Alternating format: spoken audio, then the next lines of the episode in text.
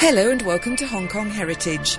This week I have a chat with author and former policeman Mike Smith. Following on from the success of his first book, In the Shadow of the Noonday Gun, Mike has written In the City of Dragons, the second of a trilogy of stories of police, triads, Hakka villages and their pigs, senior business people getting into trouble, and other colour of life in Hong Kong. I came to Hong Kong in 73 and uh, was directly re- recruited from UK into the uh, the Royal Hong Kong Police as it was in those days. I was 19. Um, there was a, a, group of about I think 12 people joined at the same time. Then we'd go through six months training, um, and after the training we'd be pushed out to different outposts. Um, some people would work in on the island or Kowloon or New Territories or Marine Police would be posted all over the place then. I was actually posted to Frontier, uh, which was a, a closed district on the border. And uh, essentially, we, we, sat there as border guards between here and China and, and shared the job with the, the British Army, um, who ha- usually had a Gurkha regiment up there. And what was involved? You had to stay there the whole time um, you weren't allowed in and out. You had to get permission to come out for weekends. Um, and there were, I can't remember quite how many, but I would guess about four or five stations along the border. Sha Tau Kok, Mankam To, Ta Kwu Ling ones I remember. And um, we would literally guard the fence. So we'd be patrolling up and down the fence, making sure there weren't holes in it um, trying to catch illegal immigrants coming across, and um, we'd sort of say hello every morning to the PLA on the other side, and uh, that would be about it.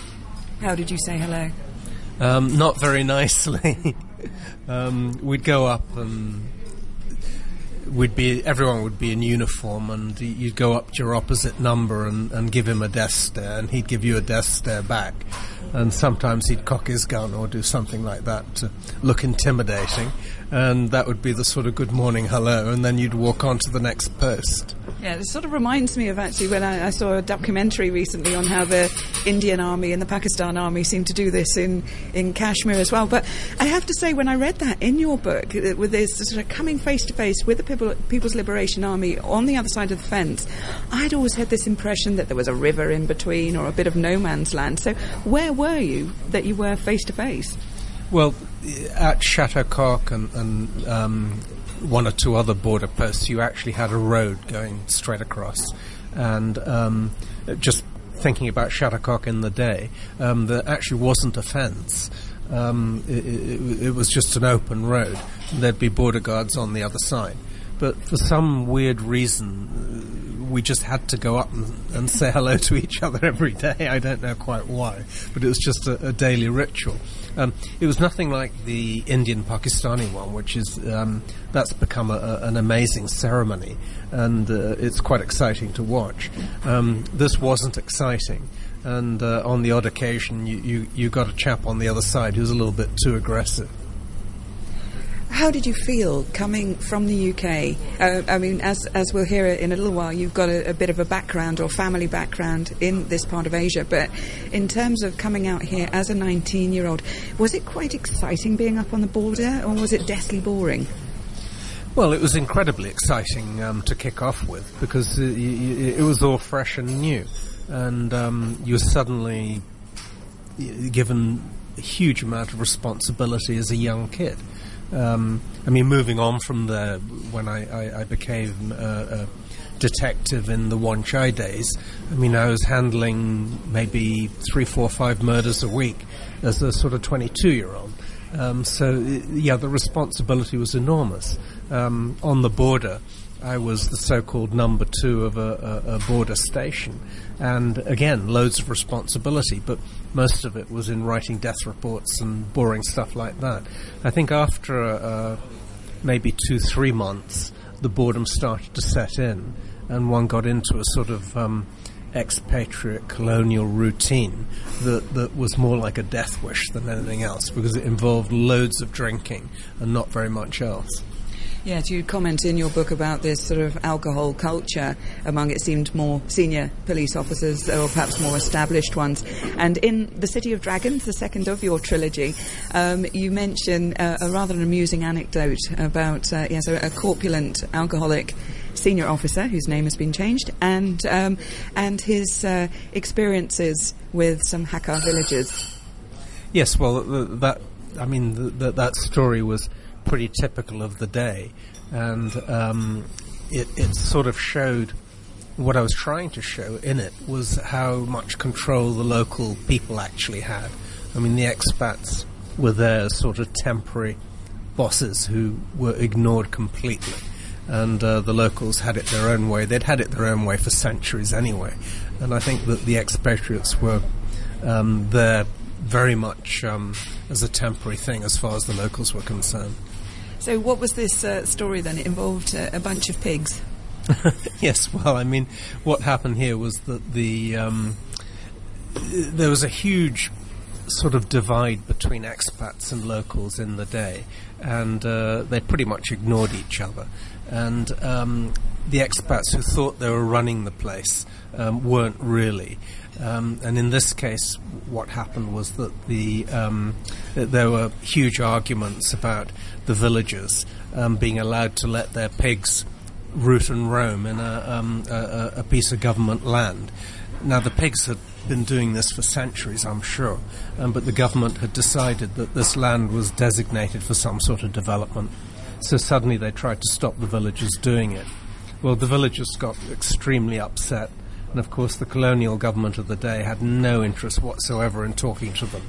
And um, in the end, they, they, took matters into their own hands, really, because the, uh, the, the senior officer concerned decided that he'd try and chat them up with a, with a bit of booze. And uh, they turned it upside down, got him completely drunk, and uh, stripped him naked and took his gun and, and uh, uniform and uh, wouldn't hand it over until a compromise had been reached. And of course, the compromise in the day was that the pigs were allowed to root and roam, so nothing changed. Did you find? I mean, as I say, you, you came here as a 19-year-old. You then stay. Uh, you stayed in the police until 1978 um, before starting your own business. So, I mean, your book in the City of Dragons there are obviously police anecdotes, there are uh, crime stories within it, um, but uh, it also covers uh, a multitude of other kind of business stories, also um, ones about uh, Macau dog racing and, and the triad link. So they're very sort of colourful anecdotes. Now, um, are all of these stories true? Um, well, the, there's a great danger in saying they're completely and totally true. I think that um, the incidents were generally true.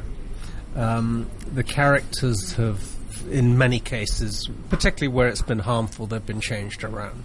And um, but the, the, the, the, guts of the stories are essentially true. Yes. When you were working on the border in the frontierland, um, I mean, in terms of um, the duty by the Royal Hong Kong Police or um, by the um, uh, British Army here, what was the deal when it when an illegal immigrant came in? Well, uh, essentially, you were meant to pick them up, arrest them, and um, then because in that day we had a policy called touch base, and um, that policy was that if the illegal immigrant could get to uh, Hong Kong Island, then he was scot free and he could live in Hong Kong. Um, so it was almost like a, a, game where you, you had to get to the island.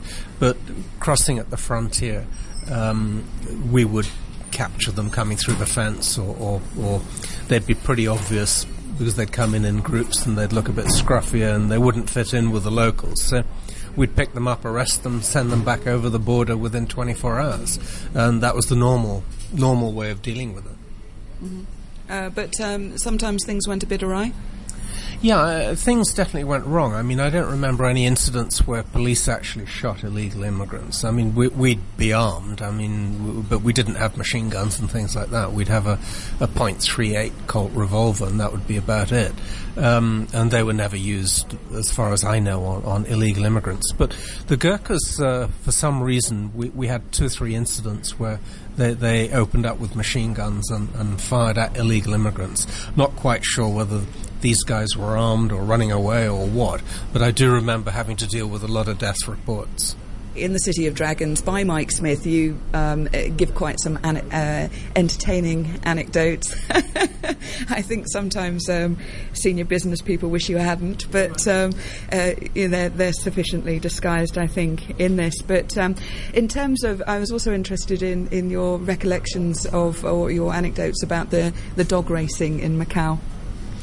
Yeah, well, dog racing uh, was quite a big thing in Macau. I think that horse racing came very late to Macau, um, and dog racing was really the, the sort of entertainment.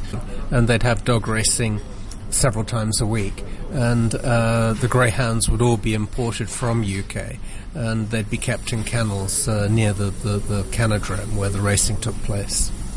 And uh, yes, the Canodrome is unfortunately still there. A little bit of a sad, sad place. And uh, there's been recent reports about uh, the treatment of the dogs. But yes, as you say, it was a, very much a, a, public sport, and uh, that hadn't quite fitted in with the Hong Kong more sort of gentlemanly attitude of, of the colonials towards horse racing. I mean, that's always amused me. Is that in your book you talk about you know that that um, you know dog racing and uh, other forms of betting like uh, those those casinos that was all shoveled into Macau and seemed to suit everybody. Well, I think it did. I think the uh, the colonial government of the day and uh, the Chinese government as well. Um, they didn't want to wash their dirty linen uh, in public. You know, they, they wanted to make sure all these things were hidden away. And the Chinese propensity for gambling, I think we all know, uh, is enormous, and it couldn't be disguised. Uh, in Hong Kong, the situation was exacerbated by corruption. You had gambling houses all over the place that were illegal, but sort of quietly authorized um, uh, un- in the shadows. Um, but the uh, the easy way for the, the governments to deal with the problem was chuck it all to Macau. Then it was all in one place, and the Portuguese government could deal with it. Well, the Portuguese government were pretty laissez-faire about running Macau anyway, so th- that's why I think Macau sort of got its reputation and, and built up as a gambling mecca. Along with Stanley Ho. Along with Mr. Ho, yes. Now, back to the dogs. Uh, I mean, it's interesting how you um, describe some of the mechanisms uh, in order to make a certain dog win. Yeah, well, I think that uh, I mean there were many, many stories coming out of, of, of, Macau dog racing.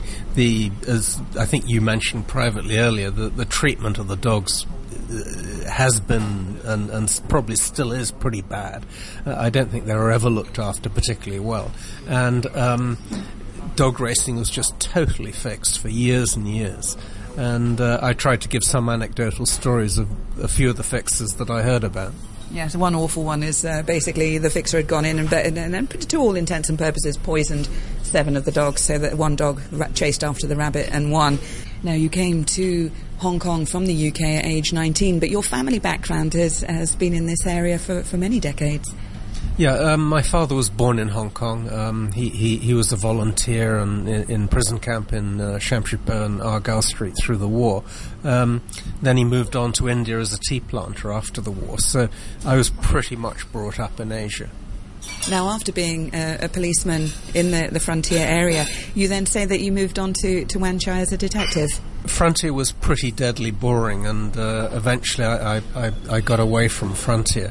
Um, and then I joined CID um, uh, in plain clothes, and uh, then I got a job as a detective inspector in Wan Chai, and uh, those days were great fun. Um, there was a huge amount of responsibility, and uh, one would sort of work a, a three-day shift system. And on one day, which would be 24 hours, I'd actually sleep in the police station and pick up all the major crime that occurred in Wan Chai during that 24 hours, you'd actually be the first at the scene on all, all the crime that occurred. Author Mike Smith there on his book In the City of Dragons, and I look forward to having Mike back on the programme for more stories. Thanks for listening, and join me next week on Hong Kong Heritage.